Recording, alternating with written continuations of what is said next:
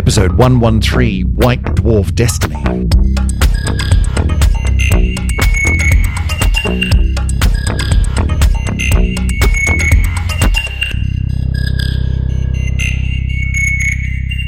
And welcome back to another edition of the Syzygy Podcast. My name is Chris Stewart. I'm in the office of one Dr. Emily Brunsden. There may be more, but I'm with one of them. Emily, how you doing? I'm very good, thank you. Good. It's been a little while. Yeah. It's like longer than we expected. I think after every episode, we always know that there's going to be a gap of might be a week, might be a couple of weeks. But this time around, you were busy. I was busy. I went away. I got sick. You got sick. And here we are. It's nice to be back. And today's a very exciting one because this is one of those times where, we say at the end of every episode, hey, here's how you can get in touch with us and send through your questions or suggestions for what we might do an episode on. And we had one, someone got in touch, one of our very early listeners. She said she's been listening from episode 1. Whoa. So we were contacted by listener Zofia Szczęsna. I hope I've got that right. I've tried really, really hard on that one. So if I haven't got it quite right, do contact us again and say, no, it's pronounced this way. But you did challenge us in the email, Zofia. So, I gave it my best shot. Point is, contacted us through the website and said, hi, I've been listening for a really long time and I'd really love you to do an episode on white dwarf stars because Zofia is she has a PhD, or she's doing a PhD, it wasn't quite clear, in sort of the boundaries of art and science. And so she said, my next project is on white dwarf stars. Could you do something? And so I said to Emily, could you do something? And she said, absolutely. So that's what we're doing today. Emily, we're doing your top 3 interesting things about white dwarfs. So obviously if you just give a topic, kind of it's as big as white dwarfs, we couldn't cover even 5% of what is interesting, I think, about white dwarfs in a single episode. Yeah, there's a lot there. There's huge amounts, right? So what I thought I'd do is kind of just pick out 3 of my favourite things about white dwarfs, and I'm trying not to go into the song here because I've titled this episode, at least in my notebook, of a few of my favourite white dwarf things. Ah, right. I was wondering what the song was. Was there a white dwarf song that I wasn't aware of? No, that one. Okay. Yeah. Good. Anyway, so these are 3 of my favourite things. About white dwarfs. Excellent. But before we get there, we've got a little update. Emily, what's been going on? Yeah, so I saw a couple of things. Well, actually the most interesting for us is OSIRIS-REx. Yes. You'll remember that we had the big media announcement that wasn't delayed by various political situations, which is good. Opened up, had a look, managed to get, I think they've up to about 70 grams of stuff, which is just from the outer container. So just remind her, backing up, for people who maybe didn't listen or have forgotten, what was the big news about OSIRIS-REx? Oh, yeah, we should probably go back to that. Yeah. So, quick recap. OSIRIS-REx went to an asteroid, picked up some stuff, came back, returned to Earth, and we've now got sample return mission. We've got stuff, the most stuff we've ever had to look at from an asteroid, a special kind of asteroid, wasn't it? Was it a... Or not? Consult episode. My brain's. It's gone. Anyway, we've got all of this stuff. It's come back from outer space, and if I remember correctly, the scientists got a first look. It was like opening that first Christmas present on Christmas morning, and then they were going to sort of distribute stuff off across to researchers across the planet.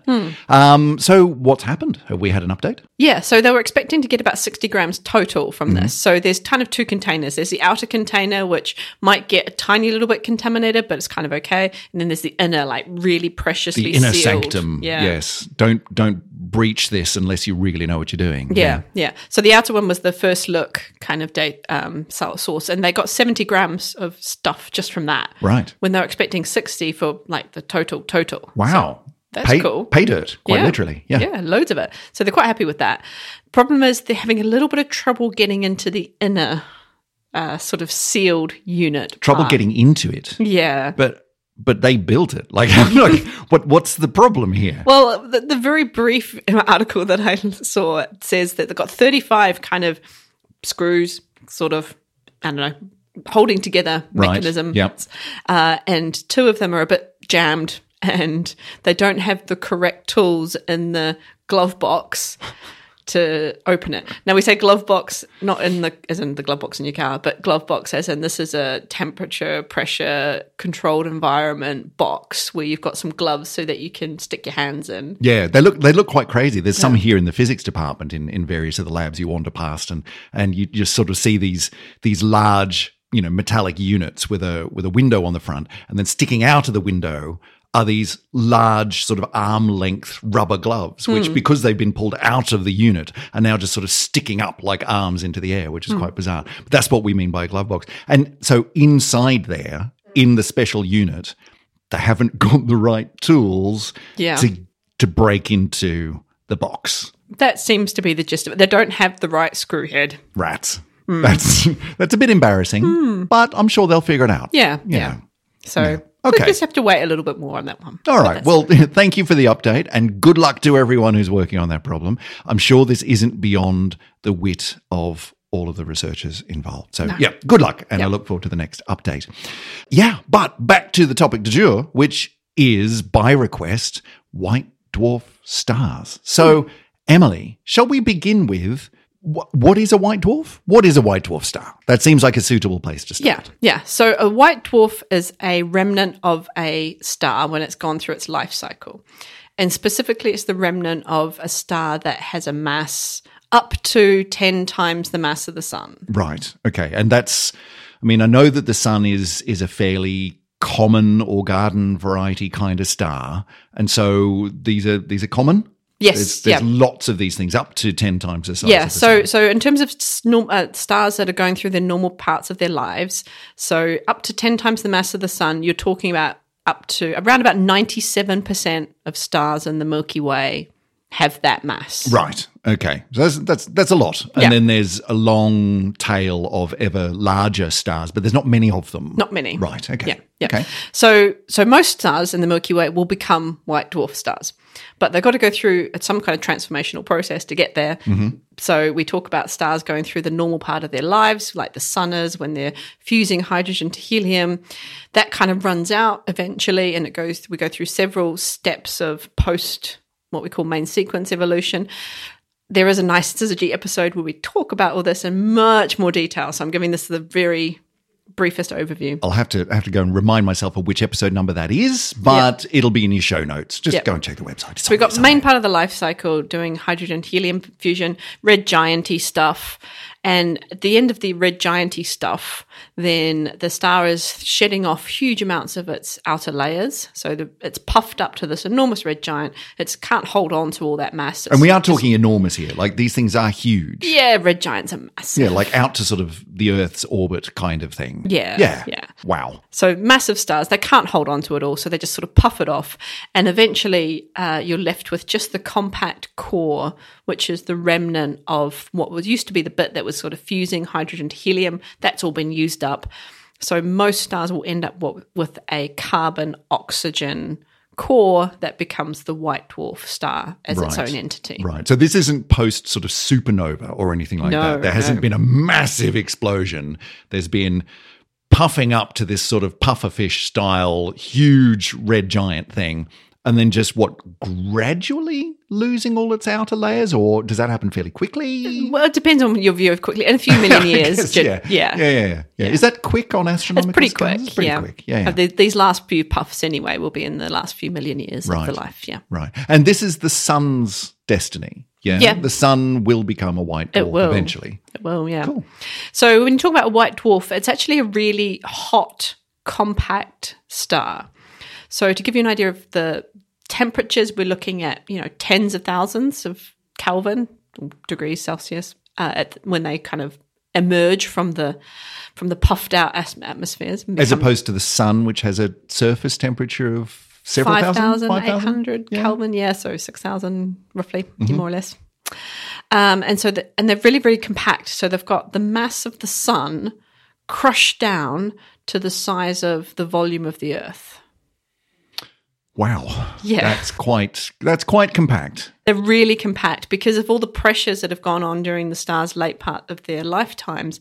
It's kind of crushed this core together, really, really compact. Wow.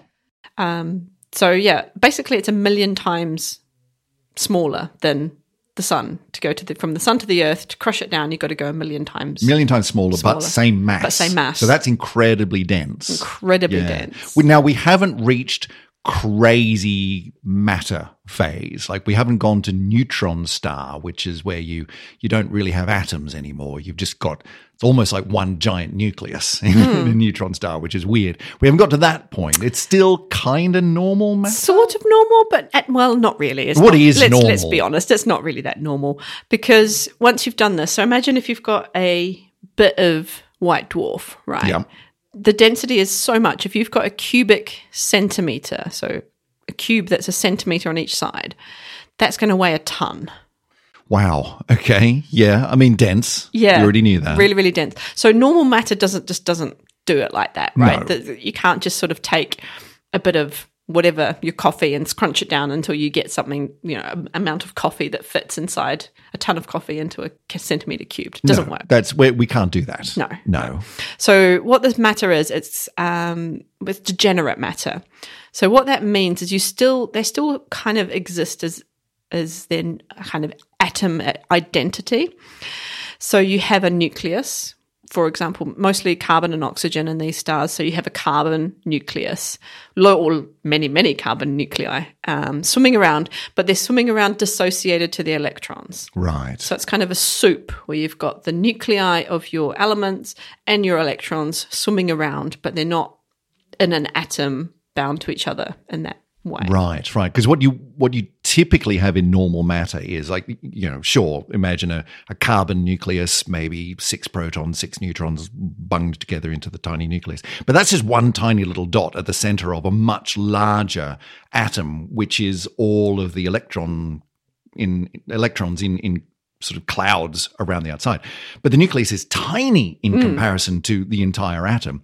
And it's those, if you imagine that as sort of a sphere, it's those spheres which are, I'm waving hands here enormously from a physics point of view, but you imagine those spheres as big beach balls sort of bumping up against each other, and they can stick to each other and make solids, or slide past each other to make liquids, or float freely of each other to make gases. But that's the size scale. I'm interpreting what you're saying as saying, like, get rid of the beach ball part, and you've only got the tiny little walnut nucleus at the middle, and all of those are now running around bashing against each other. Yeah. And that's why you're able to get this incredible density, is you haven't got these huge, by comparison, electron clouds getting in the way. Yeah. You've now just got nuclei bumping into each other. Yeah, the electrons are still there. They're just kind of free to move in what would have been the space, the empty space of the atom before. Right. So we're very much into crazy nuclear plasma kind of territory. Yeah. So it's a plasma, and we call that the state, or at least the pressure that's now holding up this star, because it's not fusing anymore. There's no fusion. There's no energy output. Oh, so none at all. None at all. Right. It's all gone, right? Mm-hmm. There's nothing left. So the whole thing that's holding up the mass of the star is what we call electron degeneracy pressure. So the whole object is degenerate. It's squished down to its smallest possible configuration that quantum mechanics will possibly allow before everything just breaks, basically. Yeah. The nuclei start to break. It's one of the crazy things about quantum mechanics that there's rules about what the particles are allowed to do. And some particles are allowed, you can fit as many of them as you want within limits, within a certain space. Photons of light, you can just squeeze loads and loads and loads of those into the same place, if you like. But electrons, you can't. No. There are rules about how many electrons you can have in what we call in physics the same state, which we can think of here as squeezed together into the same place. And in fact, you can only have one. You can't put two, let alone an entire star's worth, into a really small area. And so there's a limit to which, there's a volume limit to which you can squeeze those particles down to before physics says, nah, can't do this anymore, which is kind of nuts, really. It's crazy. But as we mentioned before, there are, as stars begin to collide, they're always trying to collapse under gravity, right? And so it always comes down to, so what stops them collapsing down towards their core? And for a star like the sun, it's what? The radiation? Yeah, the outwards radiation pressure? Yeah, the photons, the fusion that's going on inside the core. That's all pushing out. Yep. Gravity's pulling in, and you find that balance. You run out of all of that outwards radiation pressure, and it collapses down until you reach the next limit. And in this case, the next one is this electron degeneracy, where quantum physics says, go no further. Mm. So that's kind of cool. It's very cool. Yeah. Very, very cool. So you said that they're really hot, but they're not fusing anymore. So is the heat, is that energy just left over from that collapse? Yeah, well, it's left. It's not so much the it's partially the collapse, but it's also just what the temperature of the core of the star used to be, right? Right. So the core of the sun's a few million degrees Kelvin, Celsius, whatever. Cores of stars are very hot, basically. So if you just take off the atmosphere and had a look, still very hot. It takes a long time to cool. Right. So yes, you have some extra heat from the compression, the friction, and so on to get to this degenerate state. But yeah, it's mostly this residual temperature. But it will cool. Mm. So over time, just like any hot thing, a mug of hot coffee, it'll cool down to its surrounding ambient temperature, which is pretty cold in space. So gradually, this really, really hot, dense thing will become a very cold, dense thing. Yeah. Yeah. So we'll park that idea. Okay. Because we're going to come back to that one. Good. But yeah. So we have our white dwarfs. So they're not really doing anything in terms of fusion. They're just sitting there being hot lumps of very, very dense star leftovers. Cool. Yeah. Sounds good. So there's kind of three things that I want to – through my three favourite things. I'll tell you briefly what they all are and then we'll look at each one individually. We'll delve. The first one is kind of – sort of, I guess, one of the things that white dwarfs are very famous for, which is that although white dwarfs themselves don't, or the stars that make white dwarfs won't go through a supernova reaction, white dwarfs kind of buck that trend a little bit, because then they say, well, hang on, there might be another way to have a supernova, even if you're not big enough on the first try. Right. Supernovas are for larger stars. Yes. Only. But the white dwarf has found – white dwarfs can find a loophole. Yes. A back door. Exactly. Yeah, I like it. Nice. Yeah. Okay. So they can be tiny but mighty. So that's the first one. Second one is that actually we can argue that white dwarfs might be the most common variable stars in the universe. Cool. If you're into variable stars, which I know you are, then having lots of those around is interesting. Yep. And the last one is that white dwarfs will undoubtedly become the most – common stars in the universe. In fact, black dwarfs will become the most common stars in the universe. All right. We've got some stuff to unpack here. Yeah. So what was number one again? Small but mighty. Right. Small but mighty. Okay. So let's delve into that. Yeah. White dwarfs shouldn't be able to make a big bang, but they can. They can. So how? Under very certain conditions. Yeah. So if you think you've missed the train on the supernova business, so stars that are larger than around about 10 solar masses, we expect will have a supernova. Right. And larger than 10. Yeah. And we've been talking all this time about smaller than 10. So we've missed the cutoff. Yeah, exactly. But white dwarfs, as you say, have found this amazing loophole. Yeah. Now, this whole boundary condition of 10, are you bigger than 10, are you smaller than 10, exists because the size of a white dwarf has an upper limit. Right. You can only be around about 1.44 times the mass of the sun and still be a white dwarf. That's quite specific. It's very specific. Right. And is that related to the electron degeneracy? Is that? It is, right? Yeah. So the electron degeneracy pressure can hold you up, right, if you're very, very compact, very, very massive, but only to a certain point. Only up to 1.44 times the mass of the sun. If you get any bigger than that, electron degeneracy pressure can't do it. It breaks. Right. Does it even try? Is it able to hold it up for a bit, or do we just sail right on past that limit and go, no, we're still going? It's a really hard cutoff. It's kind of you can or you can't, and that's what happens. So does that straight away go to the next layer of weirdness down, which is what, neutron stars? Is that what happens? Neutron stars, yeah. So what happens is the electrons and the protons and the sort of soup, the plasma of the star, actually come together to form neutrons, so you just end up with your ball of neutrons. Right. I mean, there's a subatomic, or there's a particle interaction, which it's not that the proton eats the electron or anything like that, or the neutron gobbles up an electron or anything. It's that there is an interaction which says, well, electrons and protons can merge to make a neutron. That's a thing that can happen via other intermediate particles. But, you know, you put enough pressure on there and that happens quite a lot. Yeah. Even though in the world around us it's reasonably rare, put it into a neutron star and it's that's all the go. It's all the rage. These extreme environments are fairly – well, they're not that common, but, you know, they're common enough in astrophysics. You won't find them here on Earth, but you find them in these really, really interesting You know what? I think places. That's a good thing. I don't think so. I don't think we want a neutron star here on Earth. Yeah, so neutron stars, so then you've got this thing called neutron degeneracy pressure, and that's holding up the star instead of electron. Neutron degeneracy pressure is a bit, you know, stronger. It can hold up more mass. Right. So, okay.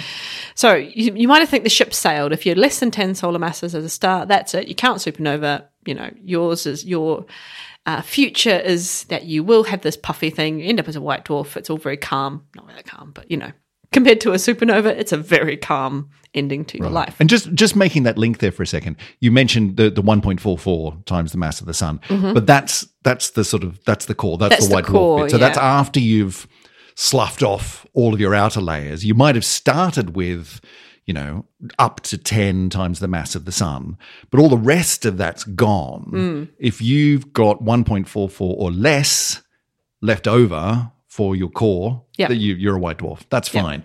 Anything more than that, you're not. Yeah. Okay, exactly. So that's your cutoff. Yeah. So, but the back door. Yes. Right. There's a very specific scenario where if you're a white dwarf, you can still achieve a supernova. Excellent. That is your goal. Well, I mean, it should be because you want to go out with a bang, right? Yeah. Okay. So I'm going to have two hands here, and I know this is a podcast and you can't see my hands. So imagine Emily's hands. Right. Yep. But I'm going to work with your left hand and right hand. So if you have them available, use your left hand and right hand. Okay, everyone hold up your hands, or if you need to borrow a friend's hand, do that. Yeah. So we have two hands, right? Two stars, a left-hand star and a right-hand star. Now, these stars were born at the same time and in a binary pair. So they're going around each other, right? So we have a binary system. Good. Yep. Two stars. However, left-hand star is slightly bigger than right-hand star. So I'm going to make my fist very slightly bigger because otherwise I'll forget and get... Listeners, you're missing out on a treat here. This is great. Yeah, so that one's slightly bigger. Now, left-hand star, slightly bigger, means it goes through its life cycle slightly quicker. Right. Bigger means faster. Yep. So it goes all the way through, finishes using up all its hydrogen, goes through helium, does all the red giant-y stuff that you can listen to in other podcasts. And then it's puffed off its outer layers and it has become really tiny white dwarf. Okay. Right. All right. Teeny tiny white dwarf. And it can do all of that without completely destroying its binary nature with the other star. Like that's all okay. We can do that. Yeah. Okay. So now I'm using my thumb to represent that left-hand star is now white dwarf. Okay. Right. Binary system, left-hand side, white dwarf. Got it. Okay. Now, right-hand star, slightly lower mass. Yep. Enters its sort of red giant and so on stages slightly later. It's lagging behind and starting to puff up. Yeah, so now that starts to puff up. Yeah. Now, the orbit, we won't go into the reasons, but the orbit's now such that when right-hand star puffs up so much that actually some of its outer layers are more attracted to being on white dwarf star than they are to being on, what are we left, right-hand star? Yeah. The white dwarf starts stealing some of its friends' stuff. Yeah. Just starts pulling it away. Yeah, and starts accreting it.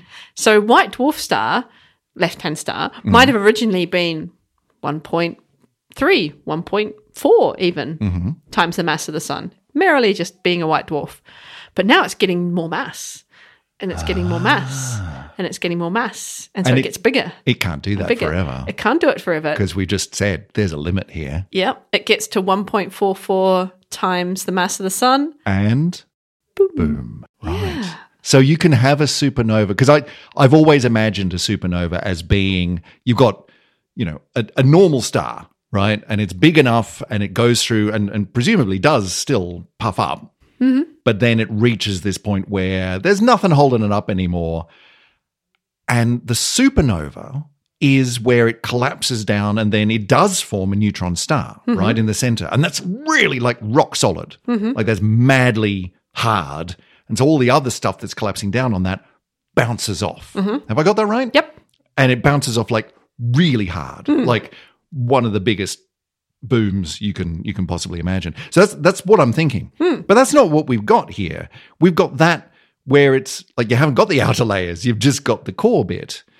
So well, you've still got lots of stuff. So you've still got all the puffiness that's being thrown around by right-hand star, right? And you still have that contraction because you're going from something that's the size of a white dwarf, which is maybe the size of the Earth, to something that's the size of, I don't know, a few kilometres across. It's like the size of a city, right? Yeah. So it just goes – and that, again, that happens very, very quickly. It's this almost instantaneous contraction, boof, right? Because you've just crushed this thing down to the neutron degeneracy pressure limit. So even if there isn't, you know, the rest of the star around it, there's enough for it to go, well, we're still going to have an explosion anyway. Yes, exactly. And awesome. The whole process of changing your protons and electrons into neutrons, all that kind of particle physics is still all happening. Wow. Okay. So it manages to find the back door, we're going to change from white dwarf to neutron star, we're going to have an explosion. How's the partner at this point? How's it getting on? Oh, yeah, it's screwed. You're not going to be that close to a supernova and be happy about it. So that's a bit rude, to be honest. Like, I'm going to steal some of your stuff. Like, you're just trying to do your stellar evolution thing. You're trying to do the thing that you've just watched me do and think, that was fun. I'm going to become a white dwarf too. But no, I'm going to rudely interrupt you and actually blow you away. Yeah. Thanks very much. This is rude. Wow, the personalities of white dwarfs that you didn't know you didn't know. It's sibling rivalry at its worst. It's terrible. So these are some of the biggest explosions. Well, they are the biggest and brightest explosions that we have in the galaxy, supernovas. And the most amazing thing about these things, I mean, you can quote every stat you like about how bright these things are. They're insane, right? But there's still only about 1% of the energy is even coming through to us in the brightness. So in what sense? Like, where's the rest of it? So the energy of the supernova, only about 1% goes into this insanely bright, massive explosion-y thing that we see. Right. Where does the rest of it go? Oh, neutrinos. Oh, right. Okay. Again, don't stand too close to a supernova because, I mean, neutrinos will happily pass through you, but standing too close to a supernova, you could get killed just by the neutrinos. Yes. Like, that's madness. It's madness. That's absolute insanity. Neutrinos are wonderful. So, yeah. So I like this. I like this backdoor. I like this terminology, and I like this whole process that if you didn't really fancy that you were going to end your life as a white dwarf, if you've got a binary companion. We have a way. Yeah. We have a way. Does that kind of supernova have a special name? Is that a particular kind of supernova? They are. They're type 1A supernovae. Right. Okay. Yeah. As opposed to? Type 2s, which are these stars just merrily, more than 10 solar mass stars. They're big stars that are just doing what they do. Yeah. Right. Okay. Yeah. Type 1A, does that mean that there's a type 1B? Are there? Yeah, there are some subclasses. They're to do with kind of exactly what the type of spectra. So how many, what the hydrogen lines are like, Okay, let's not get too hung up on it. Yeah. Point is, those are type 1A supernovae. Okay, cool. Yeah. And the brilliant thing about them is they are some of the most useful tools that we have in astrophysics for measuring distance, because although, a star can explode and you don't know what its mass was, right? When it explodes. Like a type 2 supernova. Yeah. Right. It could have been anything. Yeah. Could have been 10, could have been 20, could have been 50, who knows, right? And therefore, you don't know how bright that star is, right? It could be really bright and quite far away, or it could be quite dim and quite close. Right. And you don't know. So, because those things will look the same. They're just hard. Yeah. So they're hard to think. Whereas these type 1As, we know exactly how much mass exploded. Of course. Every single time. Because it was less than 1.44, and then it got to 1.44, and at that mass. Does that number have a name? It's the Chandrasekhar. That is the Chandrasekhar limit. Yeah. At that limit is when it happens. It doesn't sort of reach 1.44 and carry on to 2. It's 1.44, that's it, we're done now. Yep. End of conversation, boom. And so you know how big that was. Yes. And so you know exactly how bright that was. Which means when you see it, you now know how far away it is. Exactly. It's so clever. It's so good. So clever. Thank you, physics. Yeah, and this is how we discovered dark energy, for example. Right. Yes, it was using that kind of supernova to measure distances. Yep. And so remind me what the logic here was. How did we get from that to dark energy? So we measured the distances of different galaxies, really, really distant galaxies, and we're able to say from those distances exactly how fast those galaxies were traveling away from us. And we were able to then measure the fact that the universe is not only expanding, but the rate of expansion is accelerating. Right. And that's the weird part. That's the weird part. Because when they did the research, they were wanting to do all of that right up until that last bit, right? Mm. We can use these supernovae, these type 1A supernovae, these white dwarves using their loophole to measure distances. Like, that was the whole point. Mm-hmm. And that means that we can measure the expansion of the universe and the rate of expansion of the universe going out really long distances. And so from that, we can figure out what's happening in the universe. And what they actually found out was, weirdly, the further away you get, the faster that expansion seems to be. In other words, the universe seems to be speeding up. Yep. The expansion is speeding up, which is like, what the hell is that? Where does that come from? Yeah, it should be slowing down. Someone's got their foot on the gas, basically. It should be slowing down because gravity is pulling in, right? Yeah, yeah. And so that's where the notion of dark energy came from, which is, well, there's something. What's the something? We don't know. There's just something which is pushing everything apart, and huge mystery still. But that's how we found that, which is awesome. So probably the biggest, you could argue, mystery that we have in astrophysics. Amongst many, but yeah, that's a big one. It's pretty big. Dark energy, you can rewind back to saying, well, that all comes about because of supernova, which if you rewind that back, that's all because of white dwarfs. Yes.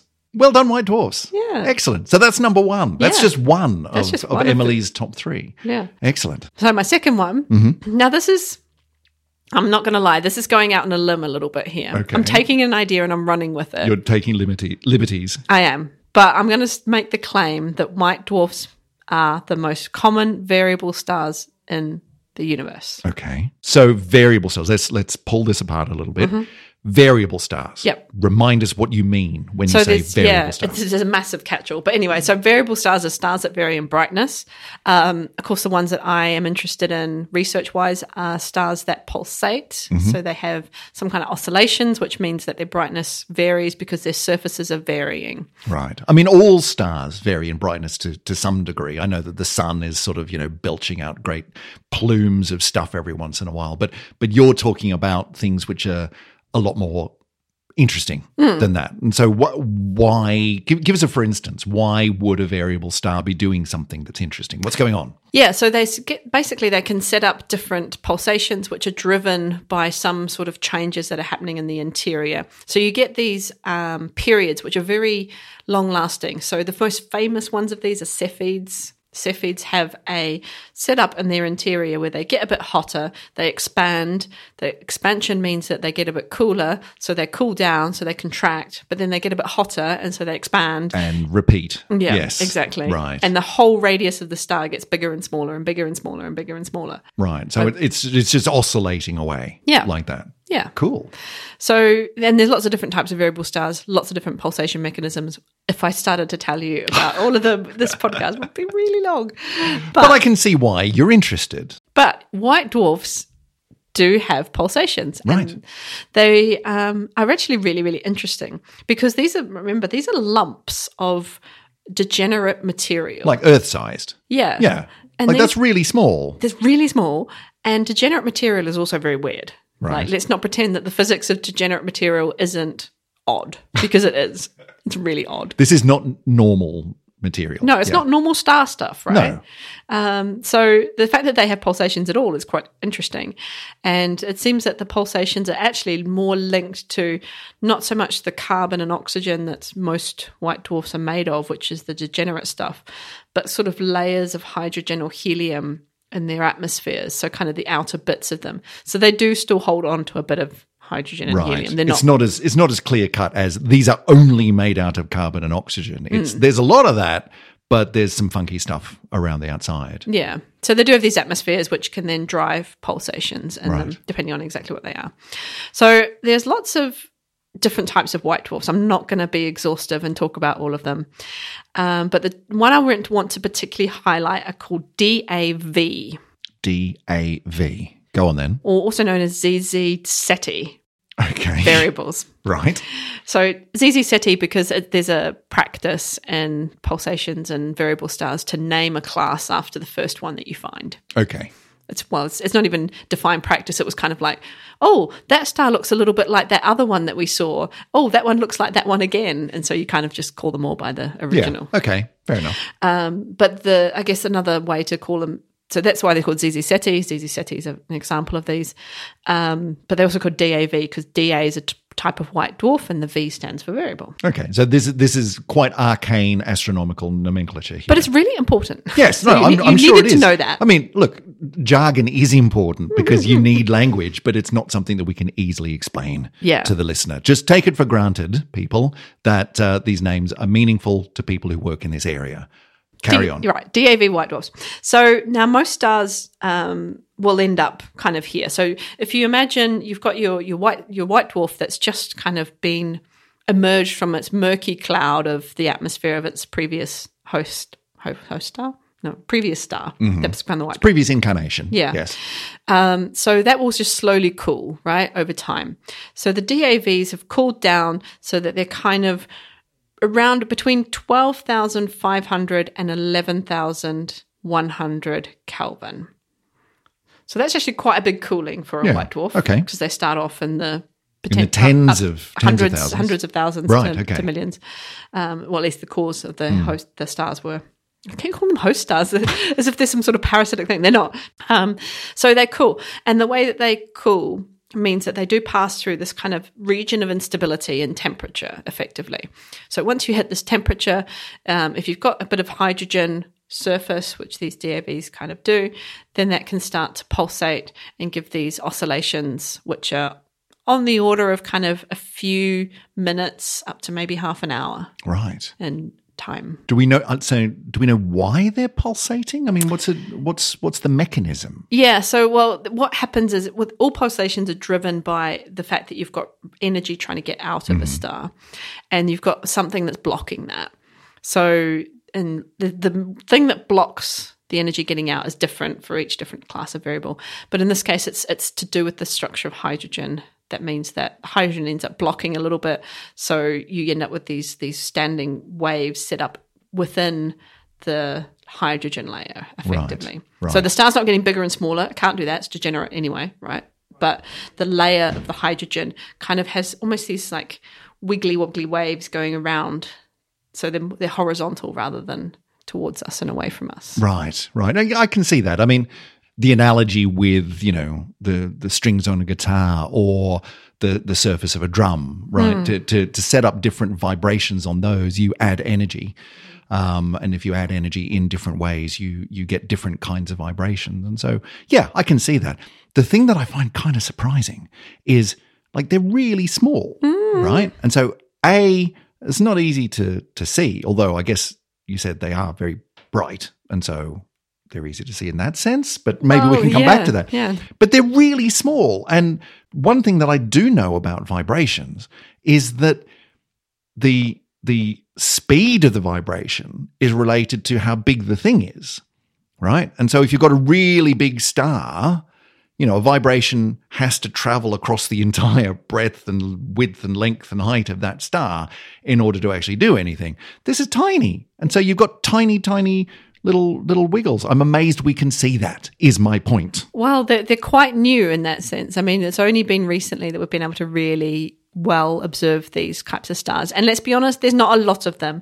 I didn't find an exhaustive list, but there's around about maybe 100 to 150 of these things that we've observed. Okay, but you started this. This is number two. You started this by saying, yeah, but most common kind of variable star. So how do you square that circle? We've only seen a few of these, relatively small number of these, but you're making a bold claim here. I am making a bold claim. So let's come back to that visibility thing. Yes, they're very, very bright because they're very, very hot, right? 11,000, 12,000 Kelvin, that's still hot on anyone's scale. Right? Okay. But they're tiny. And so the brightness of an object is not just how hot it is, but it's how big it is. And those two things mean change the visibility, right? So they are really, really faint, not because they're not hot, but because they are tiny. Right. Okay. So, yeah, planet-sized, right, objects. So that means that they are really hard to find. But we do know that most stars will end up here.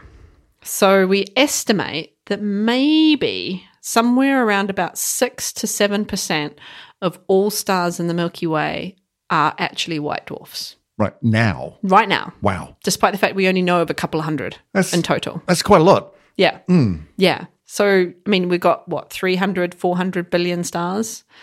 Yeah. So we're talking billions of them just now. Yeah, exactly. So there's loads of them. We just can't see them because they're so faint. Even if they're close, they're so faint. They're just so hard to spot. So, and then if you take that whole, that's the whole white dwarf population, we reckon maybe 20 to 25%, maybe up to a quarter of all of those stars are these DAVs. Stars? These variable ones. Yeah. So you're still talking like billions. Yeah. Wow. So even though we might know of quite a lot of Cepheid variables, for example, we know loads of red giants stars that are pulsating now, thanks to space telescopes. But these white dwarfs, you're coming from a population of many, many, many. So even though we only know about a few, there could be really, really billions of them. So that's interesting. Does that, can we do anything with that? Is it likely that we're going to be able to see more of these with telescopes and technology coming online? Or is this a bit of a moot point that we reckon there's, or you reckon, you're making the claim, you're staking this claim, which is these are the most common, but we'll never see any of them? Well, we've got a few, and we are getting more and more. So when I say that about 150, I think there were about kind of maybe 70-odd that we knew about before we had space telescopes like Kepler. Kepler added, I don't know, between 50, around about that ballpark kind of number. And that was a telescope that just stared into very, very deep kind of parts of the galaxy for a long, long period of time. So those kinds of missions are going to be the ones that we're going to pull out more of these things with. Right. So, yes, there is a definite, Plato's an upcoming mission that will be really, really useful for this kind of work.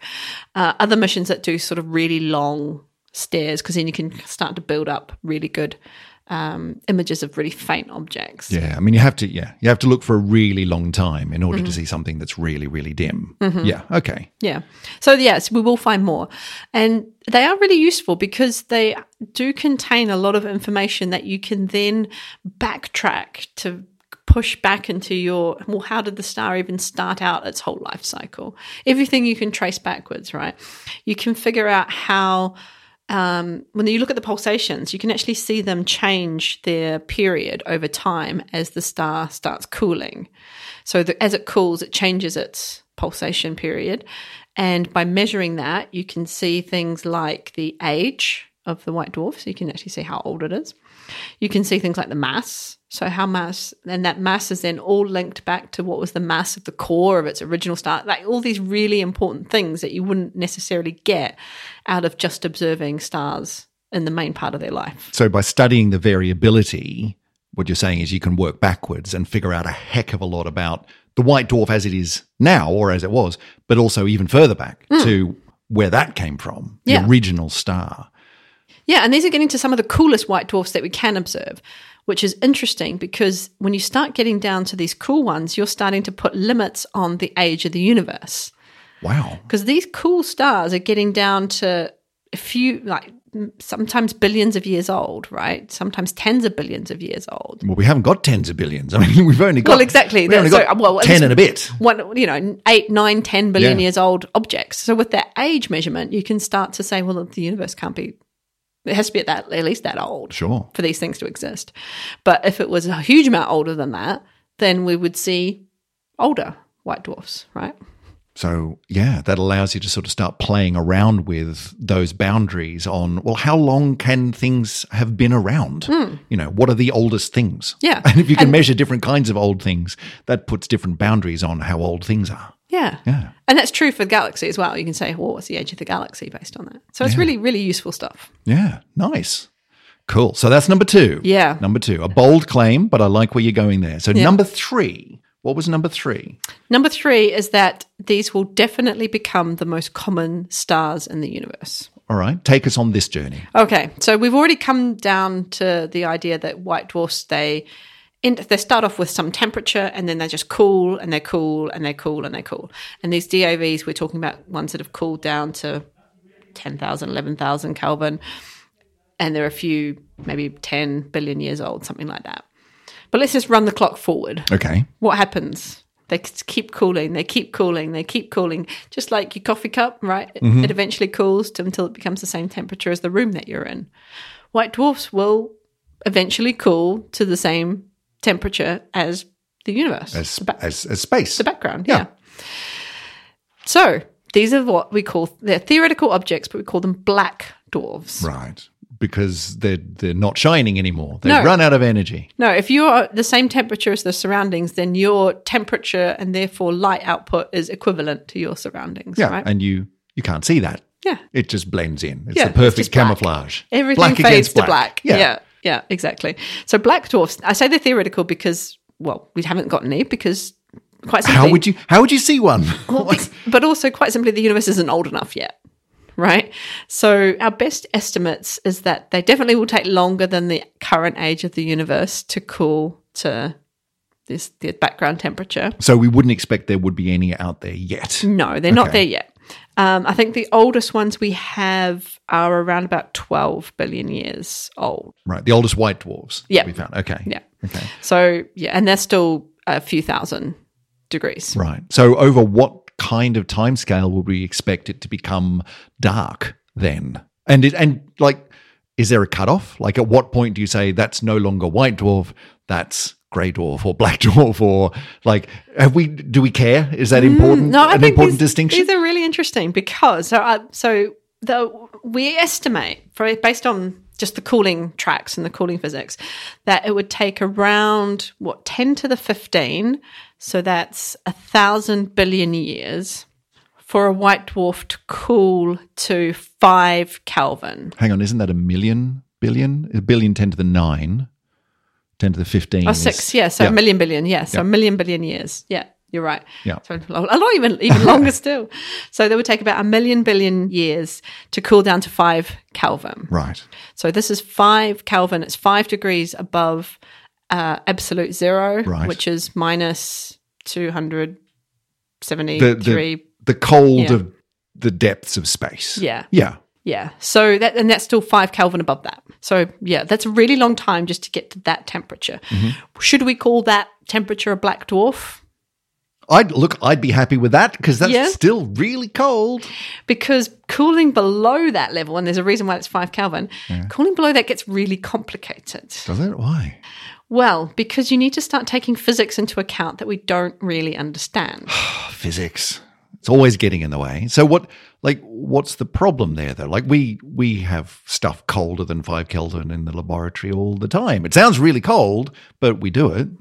But not so much in the universe, out in the wild, if you like. Right. Because there are things like, how does dark matter behave at those kinds of temperatures? Ah. Well, that would be a question we could maybe start to answer if we understood what dark matter was. If we actually knew what it was. Yeah. So there's some open questions there. We're talking now on timescales where proton decay could become important. So the idea that the proton and the nucleus, this is an open question. Do protons ever decay? Right, and this is not protons inside a nucleus. This is just looking at a proton by itself floating around. Yeah. Is it forever stable or not? And we don't know. No. If it does decay, it's on these orders of, billions of hundreds of millions of billions of years, right? Yeah. It's really long timescales. Yeah. It's nothing to worry about, people, if you're listening to this going, oh my God, are all my protons in trouble? No, you're fine. No. It's more of a esoteric physics question, an important one for physics, but nothing to get really worried about. But it has long-term impact. It does, and especially if you're talking about these millions of billions of years, right? It's important then to know, do protons decay or not, because that will affect whether or not there's some kind of effervescent temperature that's coming through in your white dwarfs that keeps them just that little bit warm. Right, because if the protons are decaying over very long time periods, they're not all going to go at once. No. One will go over here, one will go over here, but that'll put out some energy. I mean, they will decay to go from a higher energy state to a lower energy state. And so that'll spit out some energy in some form, which will just keep burning away and adding tiny increments of energy out there into the stuff of the universe to just keep things, you know, at a few degrees. Yeah. Maybe. So the physics is weird, let's summarize, below 5 Kelvin. If we can say, yeah, I would say 5 Kelvin seems like a all right, well, let's put that cutoff in there. We are going to unilaterally decide that's where we're drawing a line, and physicists can worry about the rest. It's still pretty cold. It's very cold. Yeah. Yeah. So all you got to do now is wait. Right. Because everything in the universe will eventually end up in a star, right, at some point. And as we know, 97% of stars are going to end up in white dwarfs. And they're just going to cool. And that matter is locked, right? It's in that white dwarf. It can't be reused under very normal circumstances. I mean, you could contrive very rare scenarios where white dwarfs might merge and things like that. But in a broad sense... Yeah, I mean, unless the universe all sort of collapses down upon itself again, like... These things are really spread out. Yeah. the chances of them, I mean, I guess over an infinite time frame, they're all eventually going to collide. But, you know, no. Eventually you're just going to have a very dark space filled with very dark things. Yeah. So, and the universe is expanding, right? And its acceleration is expanding. So these things are going to be just blobs that are cooling and they're going to become further and further and further and further apart. That feels a bit sad. Everything's going to end up in black dwarfs. Wow. I don't know how I feel about that. I mean, fortunately, it's far enough away in the future that I don't really have to have an existential crisis about it. But, yeah. So I think those three things together means that white dwarfs are actually, they're not the poorer cousins of the neutron stars, as you might suspect from, you know, a quick peruse of stellar evolution. Well, neutron stars get, you know, they get all the press, they get all of the excitement, right? But what you're saying is white dwarfs... They're eventually going to rule the universe. Absolutely.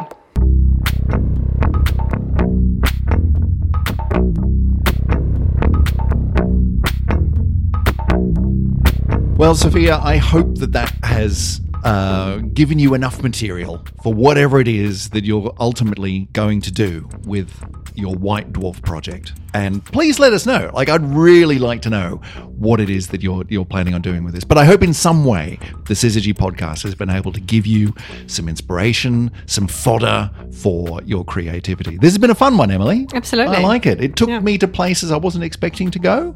I'm probably going to lie awake tonight, just staring up into the dark of the room, thinking about a distant future of black dwarves. Well, you could think about Whiskers on Kittens if that helps instead. Okay. Maybe I'll do that.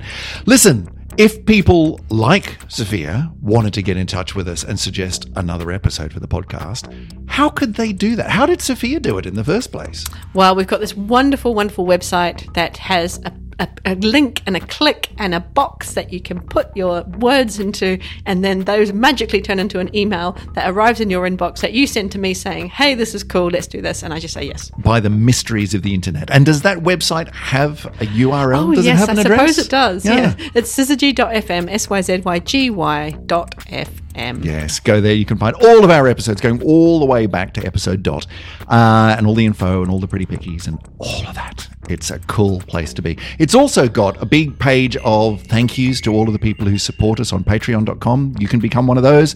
Head over to patreon.com/syzygypod and you can throw us some money to help us keep the electrons flowing through the website and to do the things that we do. But you know what?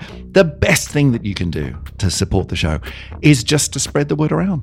Tell people in your life there's this fabulous show. It's called Syzygy, and you will find out about ultimately how the universe is going to be populated with dark black dwarf stars and blow people's little minds.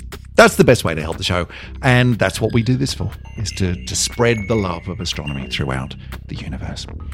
Look, we're going to have to go now. That's the end of this episode, so we will see you in an undefined period of time as we're learning here on the show. It could be a week.